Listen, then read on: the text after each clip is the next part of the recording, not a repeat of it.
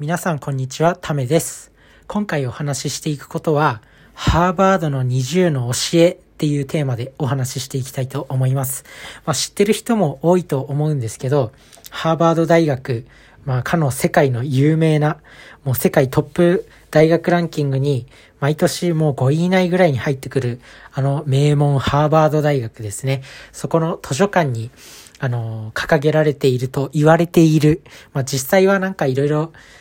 噂があるみたいなんですけど、言われている20の教え、20の教訓というものがありまして、それを今回はお話ししていこうかなと思います。まあね、あの、モチベーションが上がる放送になると思うんで、ぜひ聞いていってください。ということで、まず一つ目。今居眠りすればあなたは夢を見る。今学習すればあなたは夢が叶う。二つ目。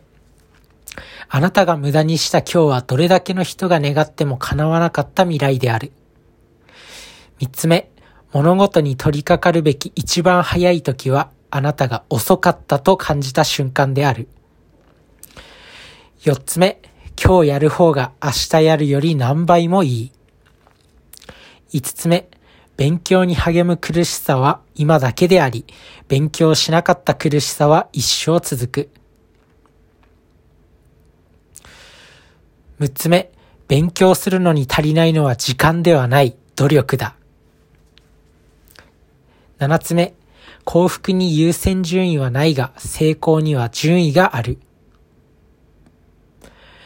8つ目、学習は人生のすべてではないが、人生の一部として続くものである。9つ目、苦しみが避けられないのであれば、むしろそれを楽しめ。10個目、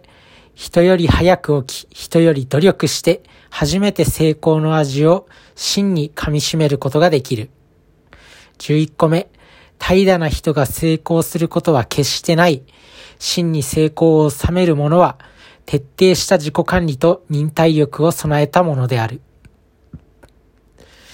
13個目、時間は一瞬で過ぎていく。14個目、今のよだれ、かっこ渇望は将来の涙となる。15個目。14個目か。今が14個目か。14個目。犬のように学び、紳士のように遊べ。15個目。今日歩くのをやめれば明日からは走るしかない。16個目。一番現実的な人は自分の未来に投資する。17個目。教育の優劣が収入の優劣。18個目。過ぎ去った今日は二度と帰ってこない。19個目。今この瞬間も相手は読書をして力を身につけている。20個目。努力なしに結果なし。ということで20個紹介してきたんですけど、まあ皆さんはどの言葉が響きますかね？自分はこの中でも、まあ20個全部いい言葉ではあるんですけど、まあいくつかこの中で結構ガツンと自分の心に響く言葉がありまして、まあ3つぐらいあるんですけど、まず一番最初の今居眠りすればあなたは夢を見る。今学習すればあなたは夢が叶うっていうことで、まあね、あのー、日本の学生じゃなくて、その海外の大学の学生って、もうめちゃくちゃ勉強してるイメージ、イメージというか、まあ実際にそうなんですけど、なんか映画とか、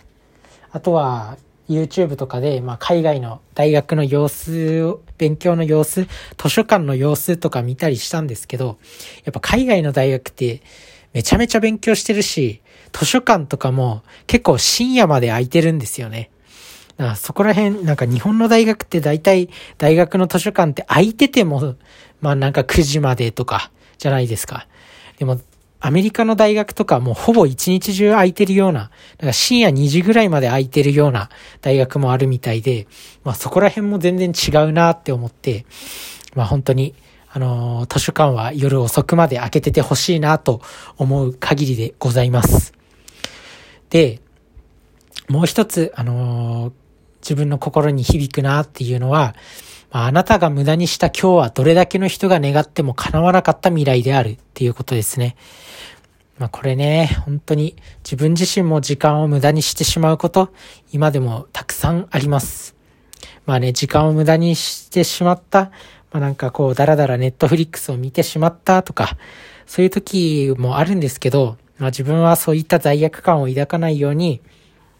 まあこの時間も無駄じゃなかったって、何か学習があったんだっていうふうに思うようにはしてる、してます。だけど、やっぱり無駄にした時間って戻ってこないですよね。なので、本当に、もう本当に時間は大事なんだっていうことを身に染みて感じる一行ですね。で、もう一つ、三つ目、あのー、感動したというか、この中で、あのー、